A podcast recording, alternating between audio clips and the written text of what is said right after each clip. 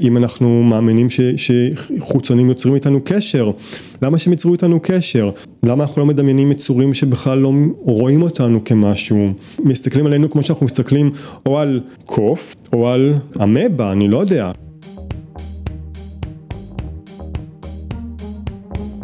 המצב הפוסט-אנושי, פודקאסט על טכנולוגיה, תרבות ורוח, עם דוקטור כרמל וייסמן.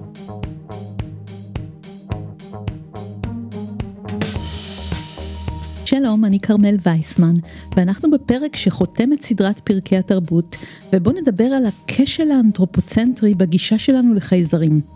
מי אנחנו חושבים שהם החייזרים? איך אנחנו מדמיינים אותם? איך נדמה לנו שנתקשר איתם? מה אנחנו חושבים שיקרה כשניפגש? ולמה עדיף שאולי לא ניפגש לעולם? את שיעור המבוא הזה לקסנולוגיה נקבל מאורן בן יוסף על בסיס ספרו טורפי העולמות שיצא בהוצאת רסלינג בשנה שעברה.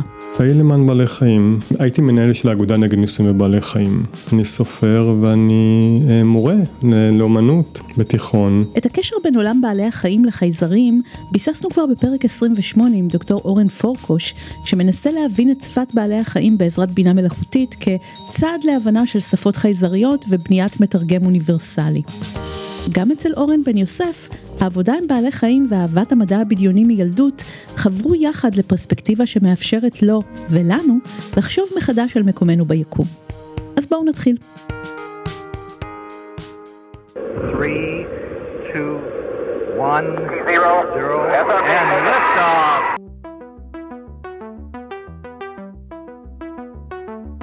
את החייזרים שנדבר עליהם היום או כפי שאורן קורא להם. נקרא לזה יצורים שהם לא אנושיים, חדשים, כלומר משהו שאנחנו לא מכירים כרגע. אפשר לחלק לשלושה סוגים שנקרא להם בגסות הבסיסיים יותר. כאילו אלה שפחות מתקדמים מאיתנו, ביולוגית, טכנולוגית, תקשורתית, שהם קצת כמו בעלי החיים שלנו. אלו שהם די כמונו, דומים לנו, מקבילים לנו, ואלו שהם הרבה יותר מאיתנו. נתחיל עם הסוג הראשון. הציר הראשון של המקבילים לבעלי חיים אה, אה, לא אנושיים על כדור הארץ הוא המדאיג בעיניי יותר כי אנחנו לא יודעים אם יש יצורים כאלה בעולמות אחרים אבל במידה וכן אנחנו יודעים מה יקרה להם ברגע שכף רגל אנושית תדרוך, תדרוך בעולם הזה שלהם. כלומר זה יהיה תחילת הסוף של היצורים האלה כלומר הם, אנחנו יכולים לדמיין אותם חיים באיזה מין אה, איזון טבעי כלשהו שנכון לעולם שבו הם נמצאים, אבל כשאנחנו נגיע לשם ביום בו נגיע, אם נגיע, כל המערכת הזאת עלולה להשתנות. יש דוגמה מאוד uh, יפה ומצערת בסוף הספר על uh, סוג של דגים שהתגלו בעומק של שמונה קילומטרים, זה כבר בלחצים שאנחנו לא...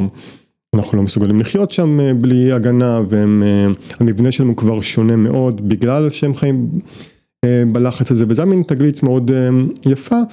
ואז פשוט שלפו אותם מהעומק הזה והביאו אותם לחקור אותם במרכאות בעולם שלנו מעל פני המים. כמובן רובם לא שרדו את המעבר הזה ואני חושש שזה מה שאמור, עלול אה, לקרות אה, במידה ויצורים כאלה יתגלו גם בעולמות אחרים. אבל גם התסריטים התרבותיים של פגישה עם יצורים כמונו לא מעודדים במיוחד. היצורים שאנחנו מדמיינים אותם כמקבילים אלינו, אלה היצורים שאנחנו במרכאות רואים אותם הכי הרבה בסרטי מדע בדיוני. אה, ותמיד, כמעט תמיד, יש שם קונפליקט. כלומר אין, אין מפגש שהוא, שהוא לא אלים. אנחנו יכולים לראות את זה ב-1902 בסרט המפורסם במסע על הירח אה, עם הדימוי שאני מניח שכולנו רובנו מכירים של הרקטה שפוגעת בעין של הירח שזה כבר האלימות נמצאת שם עוד לפני שבכלל פגשנו באמת יצור אה, נבון אה, אנחנו פשוט יורים קליע אל, אל הירח ו...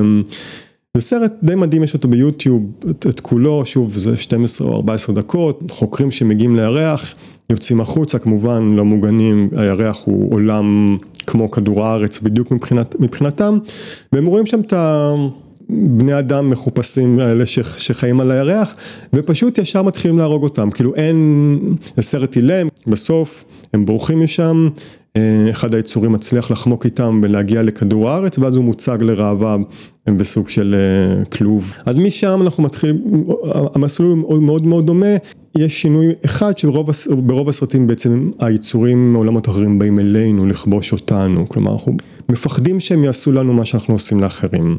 גם אה, סטיבן הוקינג וגם מדענים אחרים היו, נהגו להזהיר מפני מגע אפשרי עם תרבויות אחרות, מהסיבה הפשוטה שהן עלולות להיות גרועות כמונו, אלימות כמונו. שני סרטים שהם יוצאי דופן והם מזכירים קצת את הסרט הראשון שהזכרתי את המסע לירח הם באמת מחוז תשע ספינת חלל שמגיעה מעל דרום אפריקה עם יצורים שהם רעבים הם גוססים הם מבקשים עזרה והם מוכנסים לגטאות ומתעללים בהם בני אדם מתעללים בהם אבל אבטאר זה סרט שבו בני אדם יוצאים לעולם אחר, עולם של שמאניות, של אנימיזם, של כל הדברים האלה שאנחנו כבר מאוד מאוד התרחקנו מהם ואנחנו פשוט כובשים, מנסים לכבוש אותו. וגם בסרט יש את הבני אדם הטובים במרכאות והרעים במרכאות אבל גם הטובים הם אנשים שפולשים לשבטים האלו של היצורים מבלי להתחשב ברצון שלהם לא לבוא במגע עם בני אדם, כלומר אין שם באמת בני אדם שבאים ומכבדים את היצורים האלו. גם בדיסטריקט 9 וגם באבטאר יש לנו את הגיבור שמבין את זה והוא יוצא נגד בני אדם ונגד הפגיעה שלהם באותם יצורים ובשני הסרטים העונש שלו הוא זהה, הגיבור הופך להיות מבן אדם ליצור הלא אנושי. כלומר עד כדי כך הבגידה במרכאות במין האנושי וברצון שלו להשתלט על אחרים היא, היא איומה שהעונש הוא גלות מהמין האנושי, אתה חייב לעבור צד לגמרי, אתה חייב להיות, לשנות את, את מינך. בחודש הבא אמור לצאת סוף סוף סרט ההמשך של אבטאר, וזה מסקרן לחשוב אילו ערכים עכשוויים יבואו בו לידי ביטוי. בינתיים אני רוצה להצביע על משהו משותף בתסריטים של שני סוגי החייזרים האלה.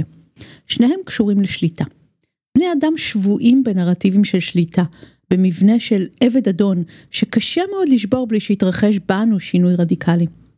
זה מתבטא גם ביחס לחייזרים וגם ביחס לבינה מלאכותית, הצורך הזה שדברים יהיו נשלטים, והפחד שאם אנחנו נשחרר שליטה נהפוך לעבדים, שהיוצרות יתהפכו ואנחנו נשלט. אפשר לראות בהרבה סרטי מפגש חייזרי את ההיסוס הזה, הרצון הזה לתת אמון במבקרים. אבל תמיד זו דעת מיעוט ובסוף מסתבר שהמיינסטרים צדק וטוב שהגענו על עצמנו כי כוונותיהם היו רעות וכולי וכולי. אבל שימו לב שגם הידיעה היא צורה של שליטה. הפילוסוף עמנואל לוינס מדבר על ידיעה כמחיקה של האחרות. מכיר אותו, תייגתי, תייגתי. בדוגמת הדגים הנדירים של אורן, אקט הידיעה מהווה מחיקה של ממש, לא רק סימבולית. באחת ההרצאות הראשונות שנתתי באחד מהפסטיבלים של מדע בדיוני ופנטזיה, דיברתי על זה גם כן. ואני זוכר שמישהי פשוט נעמדה בכעס ובהרמת קול אמרה אבל אנחנו חייבים לדעת. מה אתה רוצה שנעשה עם היצורים האלה, לא, לא נכיר אותם, לא, לא נדע אותם? עכשיו שזה את יודעת, זה קורה בסיפור בראשית, זה כמעט אפריורי שאנחנו צריכים קודם כל להכיר את היצור שעומד מולנו ואז להבין איפה אנחנו שמים אותו במפה של הקוסמוס. הקיום שלהם בעולם נועד לשרת אותי. אתה גם פותח את הספר עם החשיבות של אי ידיעה. כן. המקום הזה שבו אנחנו רוצים לדעת זה חלק מה, מהלימוד שלנו ואנחנו לא רגילים לחשוב על זה בצורה כזאת. זה מתחיל גם ברמה הכי נמוכה במישור האקדמי של, של ידיעה שזה נתיחות של בעלי חיים שהיו ממיתים במיוחד בשביל שהסטודנטים יכירו את האנטומיה של היצור. אלו יצורים בסוף שהם אינדיבידואלים בין אם נרצה או לא ואנחנו מוחקים את זה בשביל מה הצורך, הזכות, הקומפולסיביות לדעת, כלומר תשלימי את זה את, אני לא, לא יודע בדיוק. אחת הביקורות המרכזיות של אורן היא שאנחנו נקודת הייחוס והמודל לדמיון החייזרי. אנחנו מניחים שהם יתנהגו ויתקשרו פחות או יותר כמונו. אנחנו שולחים להם מסרים שלא לוקחים בחשבון את האפשרות של השונות הרדיקלית של החייזר. הקשושית של וויג'ר נשלחת אל האינסוף בתקווה שיום אחד אה, ציוויליזציה אחרת תמצא אותו ותלמד להכיר את המין האנושי. הוחלט שכל מה שקשור לפוליטיקה ודת לא יוכנס, לא, לא, לא יהיה חלק מהמידע הזה. שזה חלק מאוד נרחב מבעיות האלימות שלנו אחד כלפי השני, הדבר הזה קצת מצונזר ומושתק, אנחנו לא רוצים להוציא כביסה מלוכלכת החוצה, דבר שני, הרעיון המקורי היה להציג צילום של גבר ואישה עירומים בתנוחה לא אירוטית, ככה זה אה, תואר, והרעיון הזה גם כן נגנז בסוף. כנראה מתוך מחשבה שעירום אה, אנושי הוא, הוא מביש גם ברחבי הגלקסיה ולא רק בעולם היהודו-נוצרי. כשאנחנו הצגנו את עצמנו בפני החייזרים ההיפותטיים האלה, קצת כמו שאנחנו מציגים את עצמנו במדיה החברתית. נכון. רק הדברים הטובים. בדיוק, הכל מושלם, הכל יפה. בלי מלחמות עולם, בלי עירום, כן. ממש כאילו לפי כללי הקהילה נכון, של פייסבוק. נכון. בואו נדמיין מצב הפוך, שבו תרבות חייזרית יוצרת איתנו קשר ומספרת לנו איזה נחמדים הם, והם לא מגלה לנו שהם פשוט חיים באלפיים שנות אלימות מופרכת ומופרזת. הם לא מגלים את הדבר הזה, רק קודם כל רוצים שנהיה חברים. זה הסרט על אה, פלישה ערמומית מאוד ו- ו- ולא נעימה. בתקליט הזהב הזה מוקלטים גם קולות של לוויתנים. הגשושית עדיין לא מספיקה לצאת מגבול מערכת השמש, שחצי מהמינים של הלוויתנים בעולם אה, כבר נמצאים בסכנה זו או אחרת של הכחדה. באחריות שלנו. יש שם תמונה של אנשים אוכלים, להראות להם איך אנשים אוכלים, זו תמונה מאוד מוזרה, מישהו מחזיק שם איזה קנקן מים בצורה שאף אחד מאיתנו לא עושה ושותה את המים ישר מהקנקן, דווקא שני האנשים האחרים שמצולמים בתמונה הם יותר מעניינים מבחינתי, כי אחד מהם אוכל כריך, שאנחנו יכולים להניח שסביר שיש בו מוצר כלשהו שמן החי, מישהי אני חושב אוכלת גלידה שכנראה מאוד שנות ה-70 אה, זאת לא גלידה טבעונית, אנחנו כן אנחנו מברכים אתכם אנחנו אוכלים יצורים שנמצאים בעולם שלנו והנה צלילים של לוויתנים שאנחנו מכחידים ברגעים אלו. אתה כתבת על זה כאילו הם יכולים, אה, אנחנו לא יודעים איך החייזרים מפרשים את זה, אבל הם יכולים להבין את המסר בתור הרגנו את הלוויתנים והפרות, אתם הבאים בתור. כן, בספר אני כותב על, על, אה, גם על שלוש דרכים קולנועיות שבה דמיינו אה, אה, תקשורת עם, עם יצורים מעולמות אחרים ואני גם מראה איך אנחנו קצת מעקמים את הדרכים האלו והופכים אותן ל, לאלימות. בסרט מפגשים מהסוג השלישי, הסרט האיקוני, תרבות מעולם אחר, יוצרת איתנו קשר בעזרת מוזיקה שמתבררת כשפה האוניברסלית של הגלקסיה.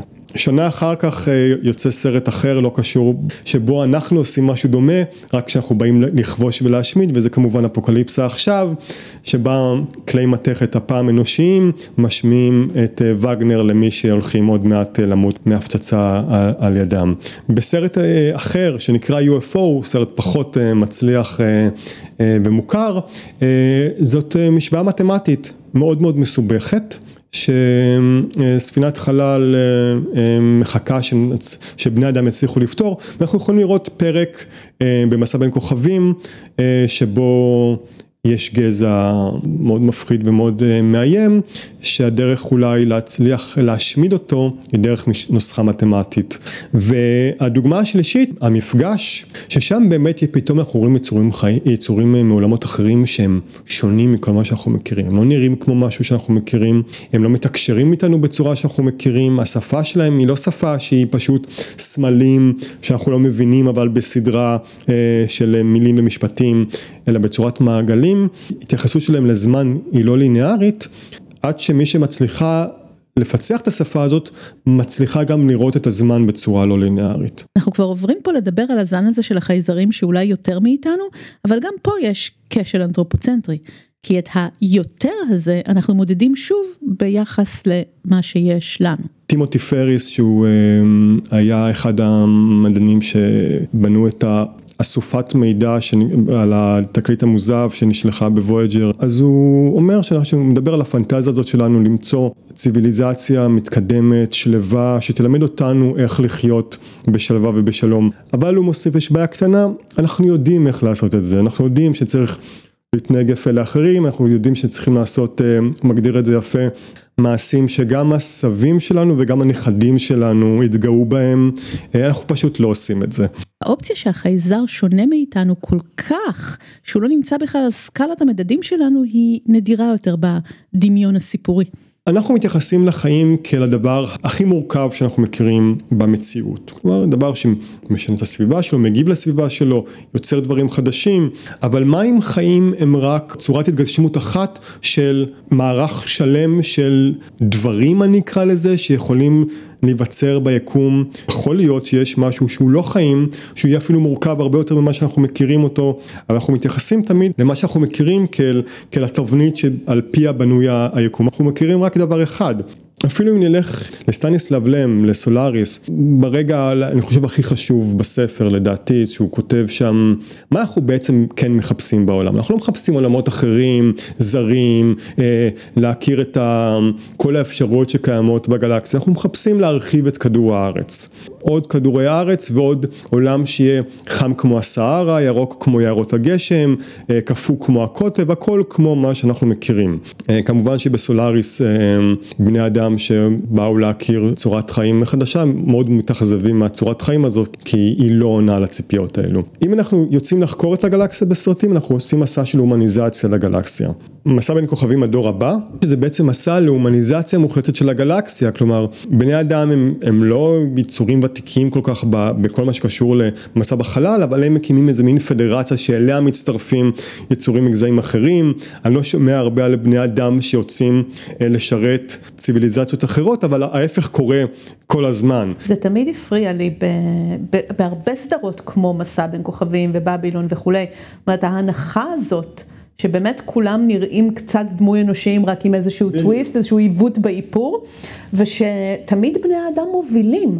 זאת אומרת, אם באמת נמצא חייזרים, מן הסתם יהיו כאלה שהרבה הרבה פחות מפותחים, הרבה הרבה יותר מפותחים. אנחנו לא נוביל שום דבר, כאילו, אני יותר חושבת דגלס אדמס כזה, כאילו, כוכב בקצה הגלקציה שאולי אה, מועמד להריסה ואף אחד לא יכל להודיע לו אפילו. מן הסתם יש פה אלמנט שהוא טכני, איך אני עכשיו יוצר או אפילו חושב על יצור שהוא חדש לגמרי. אפילו הנושא השמיני שהוא אולי היצור הכי חייזרי שדמיינו עד uh, המאה ה-21 הוא עדיין סוג של משהו שאנחנו מכירים uh, מכאן. גם במסע בין כוכבים כל הגזעים הם, הם שטאנץ מסוים, כלומר הקלינגונים הם איזה מין השלכה בהתחלה של אה, ערבוב של יפנים ונאצים בסדרה המקורית ואז משהו יותר ברברי, גזע של לוחמים. הרומולנים זה איזה מין אימפריה שהיא פשוט העתק של האימפריה הרומית בהשלכה לעתיד.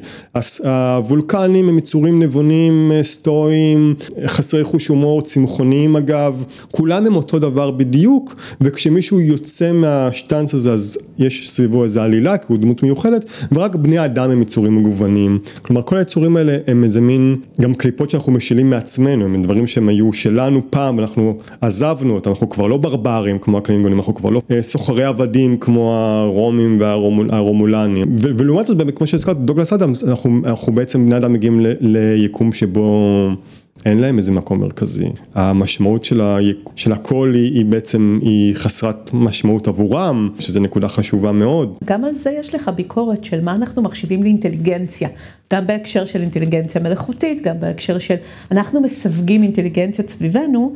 באמת ביחס אלינו. ואני חושבת שהיופי אצל דאגלס אדם זה שהוא עושה מעין היפוך כזה, שפתאום היצורים שאנחנו הרשינו לעצמנו לעשות בהם ניסויים, וחשבנו אותם ללא אינטליגנטים, הם היצורים הכי אינטליגנטיים, העכברים, הלוויתנים. זאת אומרת, אנחנו שעסוקים כל כך בידיעה, מגלים שאנחנו לא יודעים כלום ואנחנו לא מבינים אפילו את השפה הבסיסית של היקום ואת מקומנו בו. אצל בורכס שהוא אה, בסיפור אה, על בני על מוות שהוא מחפש להכיר את בני על מוות האגדיים והוא רואה שהם מתנהגים כמו בעלי חיים כלומר בסוף הם לא הם עשו איזה מין פול סירקל כזה והם כבר לא אולי דמיינו שהם יהיו איזה מין אלים אה, אנושיים כאלה שיודעים הכל ולא הם, הוא משווה אותו למישהו שמתנהג כמו כלב. אה, פשוט מביט לשמיים ולא עושה כלום כי הוא כבר עשה הכל. אנחנו כל הזמן מאמינים של היקום ולקיום יש איזה מין משמעות אנושית ופה אצל, אצל אדמס אנחנו מגלים איזה מין רגע שהוא מאוד מכעיס ומביך. מה זה 42 אז המשמעות של זה היא שבעצם השאלה עצמה היא שאלה מוזרה אה, ואולי אין לה תשובה אבל במקרה היותר רע זה אומר שליקום יש משמעות, היא פשוט לא נוגעת אלינו ולא, ולא קשורה אלינו. אני חושב אה, שכל מה שקשור ל... אני רוצה להגיד אמונה שהעולם שטוח, אבל אני לא חושב שזאת אפילו אמונה, זה, מין תנועת נגד. היא נובעת מתוך החוסר רצון להכיר בעובדה, אני אגיד, שאנחנו לא יצורים מרכזיים ב, אה, ביקום. בשביל שהדבר הזה, כל מה שאנחנו, יקרה, כל מה שאנחנו מכירים צריך להשתנות ולהתעקם אה, כדי לקבל, שנוכל אה, להמשיך לחיות בעולם שבו אנחנו חיים פיזית, אבל עם תמונת עולם שהיא שונה ממה שהם במרכאות מספרים לנו, מי שמשקרים לנו וגורמים לנו לחשוב שאנחנו חיים בכוכב זניח, בגלקסיה לא, לא משמעותית ביקום. בצד השני אולי של הסקאלה אנחנו יכולים לדבר על הרגע הסינגולרי הזה שבו אנחנו כבר לא נכיר את, ה, את היקום, כי החוקים כבר השתנו וכבר לא, לא, לא אנחנו נהיה מי ששולטים במה שנעשה בעולם, אנחנו כבר לא נהיה מובילים. אלו שתי סיטואציות שהן שוב כל אחת בעולמה ובמרחק מאוד מאוד גדול אחת מהשנייה, אבל עדיין שתי סיטואציות שבהן אנחנו מאבדים את מה שאנחנו מכירים. אז בואו באמת נדבר על סוג החייזרים הזה שהם יותר מאיתנו, וגם פה יש כמה תתי סוגים. הראשון הוא הסוג הטכנולוגי באמת. הרגע הסינגולרי שבו הבינה המלאכותית מתפתחת מעבר לנו למשהו אחר.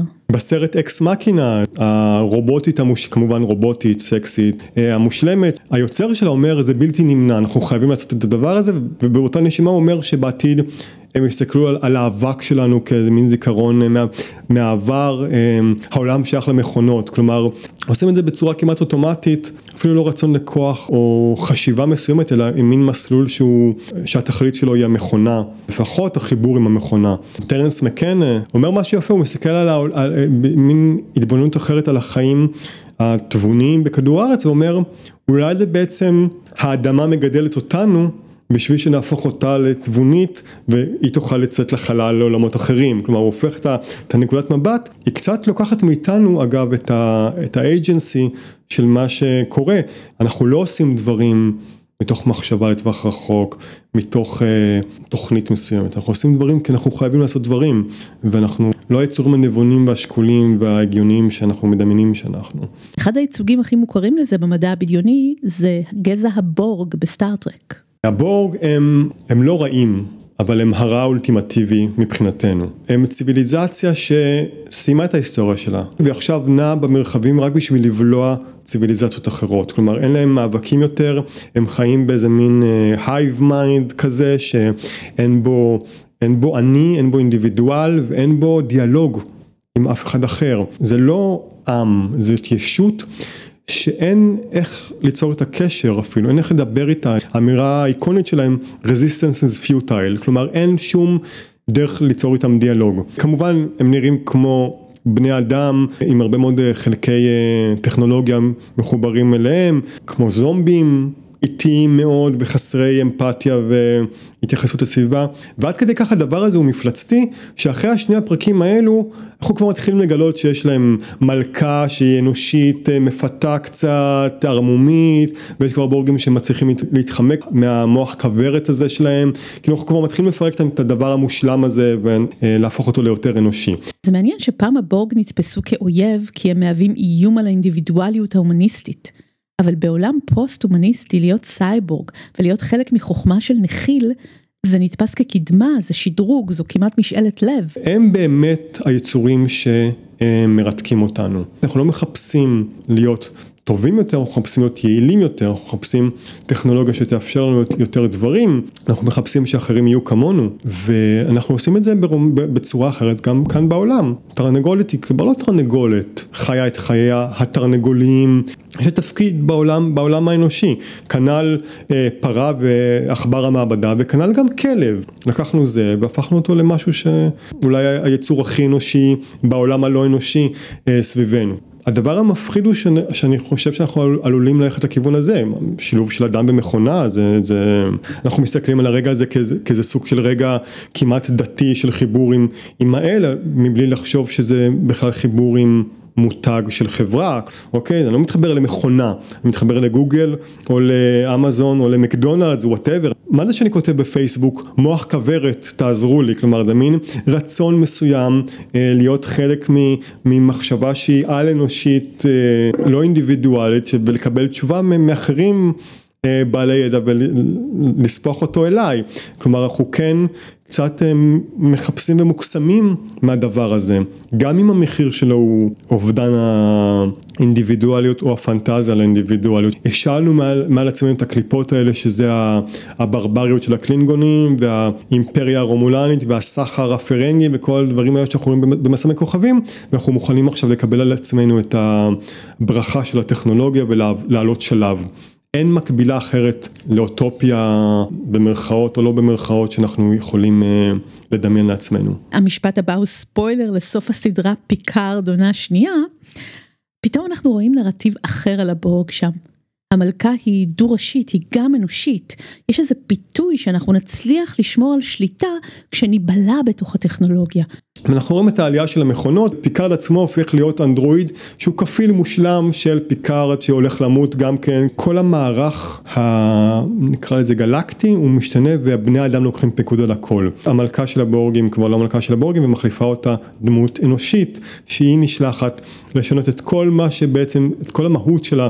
של הגזע הזה למשהו שבני אדם יכולים להתנהל מולו בעולם. Q מת, דמות כל יכולה ומין יודעת כל כזו, מי שמחליף אותו בצורה סמלית סמלית, אנחנו פתאום פוגשים את וסלי קראשר שאנחנו מכירים אותו מהסדרה המקורית, שהוא עכשיו שייך לאיזה מין קבוצה חיצונית כזאת שמשגיחה על כל מה שקורה אה, בגלקסיה.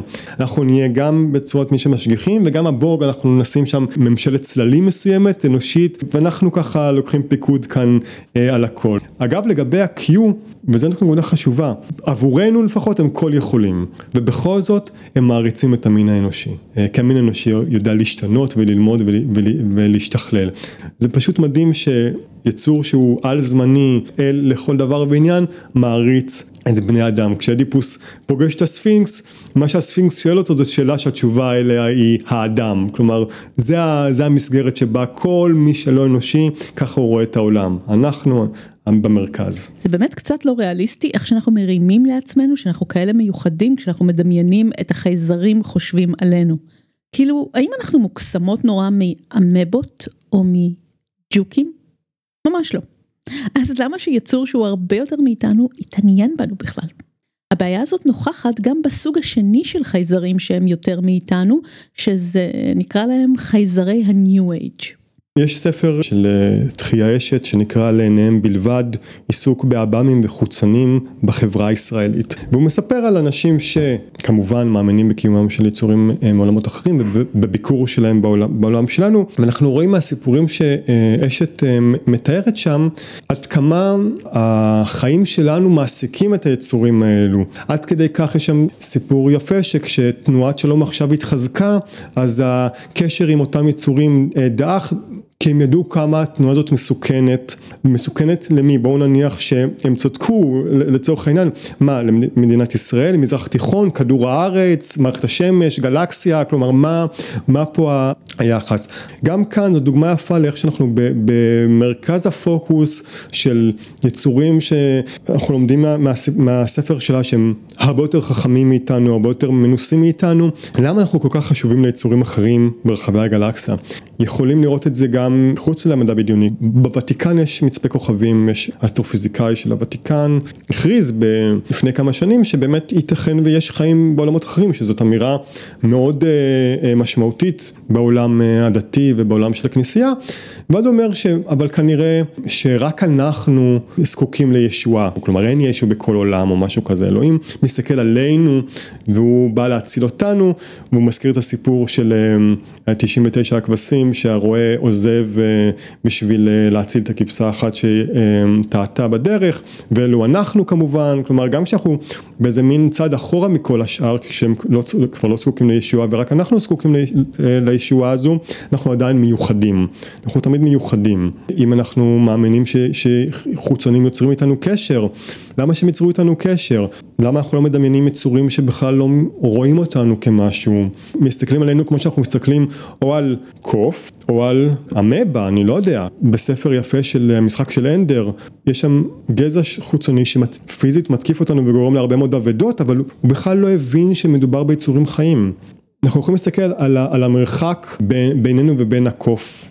ולדמיין את הצד הזה מעלינו.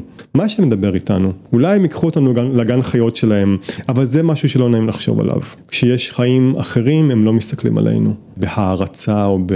לפחות בעוינות, כי בעוינות יש משהו שהוא גם כן מכבד או, או מעניק חשיבות. תנו לנו שנאה, משהו ש... שנוכל לעבוד איתו, לא אדישות. הסוג השלישי של החייזרים שהם יותר מאיתנו זה אנחנו. אני חושבת שאחד השיאים של האנתרופוצנטריות שלנו בחייזרים מגיע בתמה הזאת שאפשר לראות אותה באינטרסטלר למשל. Spoiler alert. זה התמה הזאת של בעצם החייזר הוא אני. כי החייזר בדיוק. מתחיל מהמקום הכי זר, שבו אני עושה הזרה כדי לומר משהו עלינו, אבל הוא מאוד מאוד זר, ואנחנו מנסים לדמיין אותו יותר זר, אבל לא, לא יותר מדי זר, זה גם כללים של סיפור.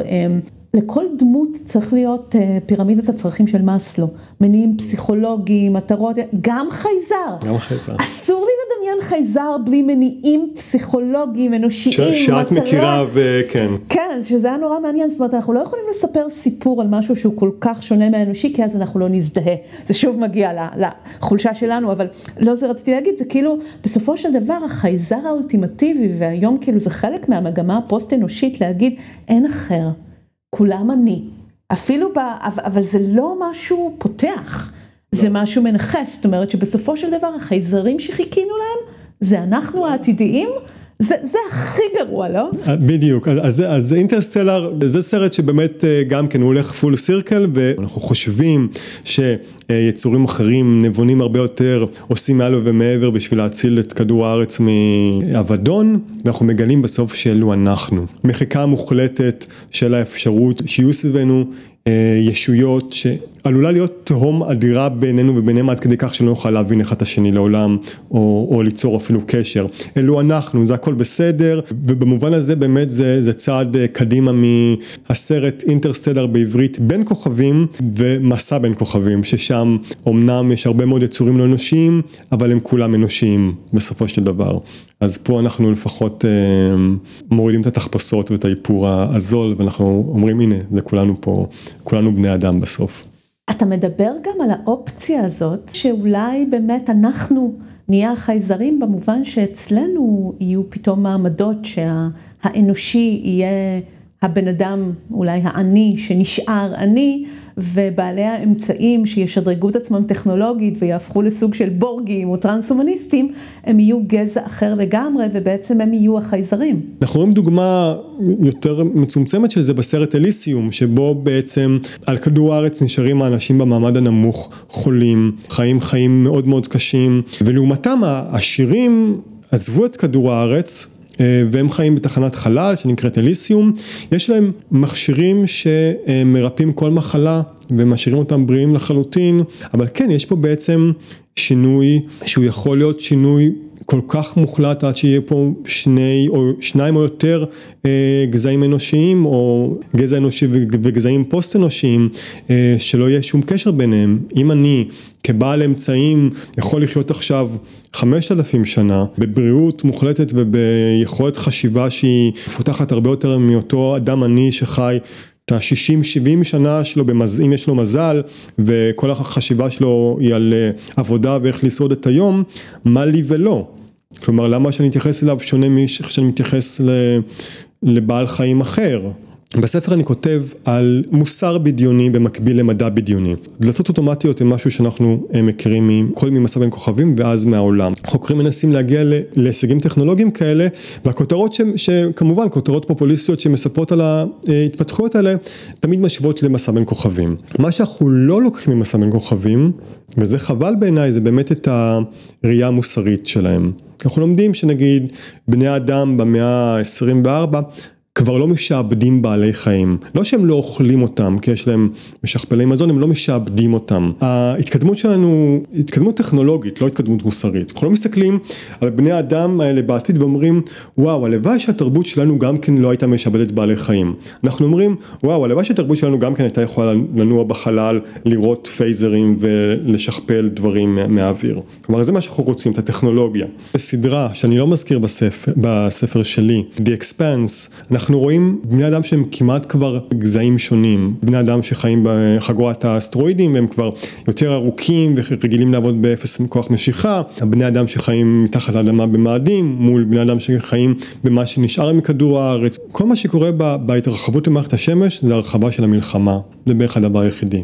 החיים לא נעשים טובים יותר, היחסים בין בני אדם לא, לא נעשים טובים יותר, ה bottom line היא שאנחנו אולי רצים לחלל הרבה לפני שאנחנו חושבים על ההשלכות שעלולות להיות למרוץ כזה. אני אומר את זה בתור מי שמגיל אפס רק חולם לעזוב את כדור הארץ ולראות מה יש שם. אז אתה מביע היום איזושהי דעה שהיא, אה, איזושהי עמדה שהיא ממש אה, קלאסה של הפוסט-הומניזם הביקורתי. כמה שאנחנו חולמים ורוצים מעבר ואולי טבוע בנו המקום הזה של לרצות יותר והשאיפה למעבר והשאיפה לדעת, אנחנו חייבים להגביל את עצמנו כי אנחנו חייבים להבין שהידיעה שלנו הורגת וכמה שאתה רוצה לראות את החיים האחרים האלה, עדיף שלא תפגוש אותם, ו- וזה סוג של איפוק שנמצא גם, שוב, בקהילה הטבעונית ובכל מיני פרקטיקות כאלה, בלא לעשות ילדים למען הסביבה, סוג של איפוק שהוא היום נחשב מאוד מאוד מאוד רדיקלי. אני בעצם מבקש שני דברים.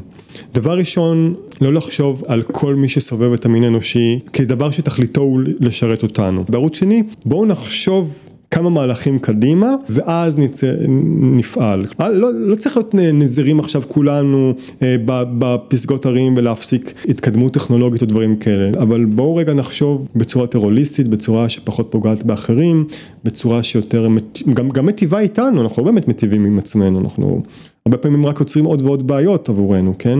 וכן, יש פה איפוק, וכמו שכתבתי בספר וכמו שאת אמרת גם כן בעצמך, זה לקראת קסנולוגיה, כלומר קסנולוגיה, מדע של חיים בעולמות אחרים, זה לא, לא, לא מדע שקיים כרגע. אני מניח שאנחנו נמצאים בשלב מסוים לקראתו. אז שנייה רגע, בואו לא נתייחס לאחרים כאל אובייקטים שאותם יש ללמוד בצורה מאוד ספציפית שבה אנחנו לומדים אה, יצורים אחרים. רק נתבונן, בואו שנייה לא נחשוב על שימוש באחרים, ואם כבר, אם אפשר, אנחנו כבר ב frame of mind הזה, בואו נעשה את זה גם כאן על כדור הארץ. יש ספר של איאן בוגוסט שנקרא אה, Alien Phenomenology, פנומנולוגיה חייזרית, באמת מציע את, ה, את התרגיל הזה של במקום לחלום על החייזרים שכשנפגוש אותם ובואו תיקחו אותנו וכולי, תסתכלו סביבכם, אתם מוקפים בחייזרים.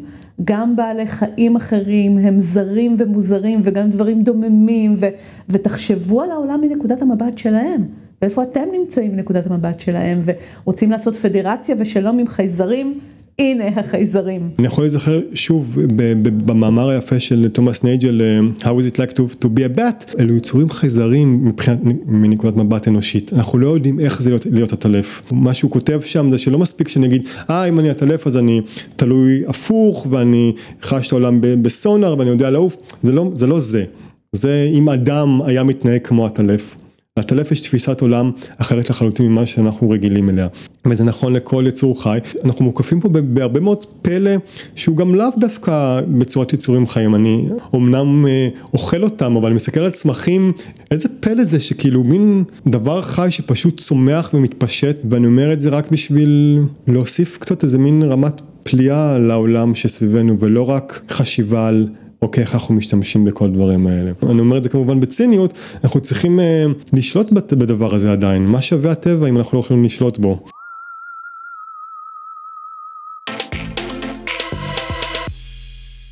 לסיכום, אנחנו לא יכולים לעסוק בקסנולוגיה מ mindset אנושי. כי במקרה הגרוע זה ייגמר באלימות, ובמקרה הטוב אנחנו פשוט נפספס את החייזרות של החייזר. אנחנו חושבים שבני אדם השתנו בזכות הטכנולוגיה. שאם נוכל לסייר בחלל נהיה אחרים, תהיה לנו פרספקטיבה אחרת מרחוק, נהיה החברה האוטופית הזו של סטארטרק. אבל מה שאורן אומר לנו זה הפוך גוטה, הפוך. אנחנו קודם צריכים לעבור את השינוי הזה תודעתית ומוסרית, והוא יבוא לידי ביטוי כלפי הסביבה, פה, בכדור הארץ, בראש ובראשונה, מול בעלי החיים שלנו. רק אחר כך יהיה לנו בכלל מה לחפש בכוכבים. אם האדם יוצא לכוכבים ב mindset ההומניסטי, עדיף שיישאר בבית. שמעת אילון? בפרק הבא אנחנו עושים switch מתרבות למדע, ונדבר על קיומם הממשי של חייזרים והאפשרות הממשית לפגוש בהם. זה יהיה פרק ממש מפתיע ומאיר עיניים, ועד אז אני אשמח אם תמליצו על הפודקאסט ותשתפו אותו עם עוד חברים וחברות. להשתמע.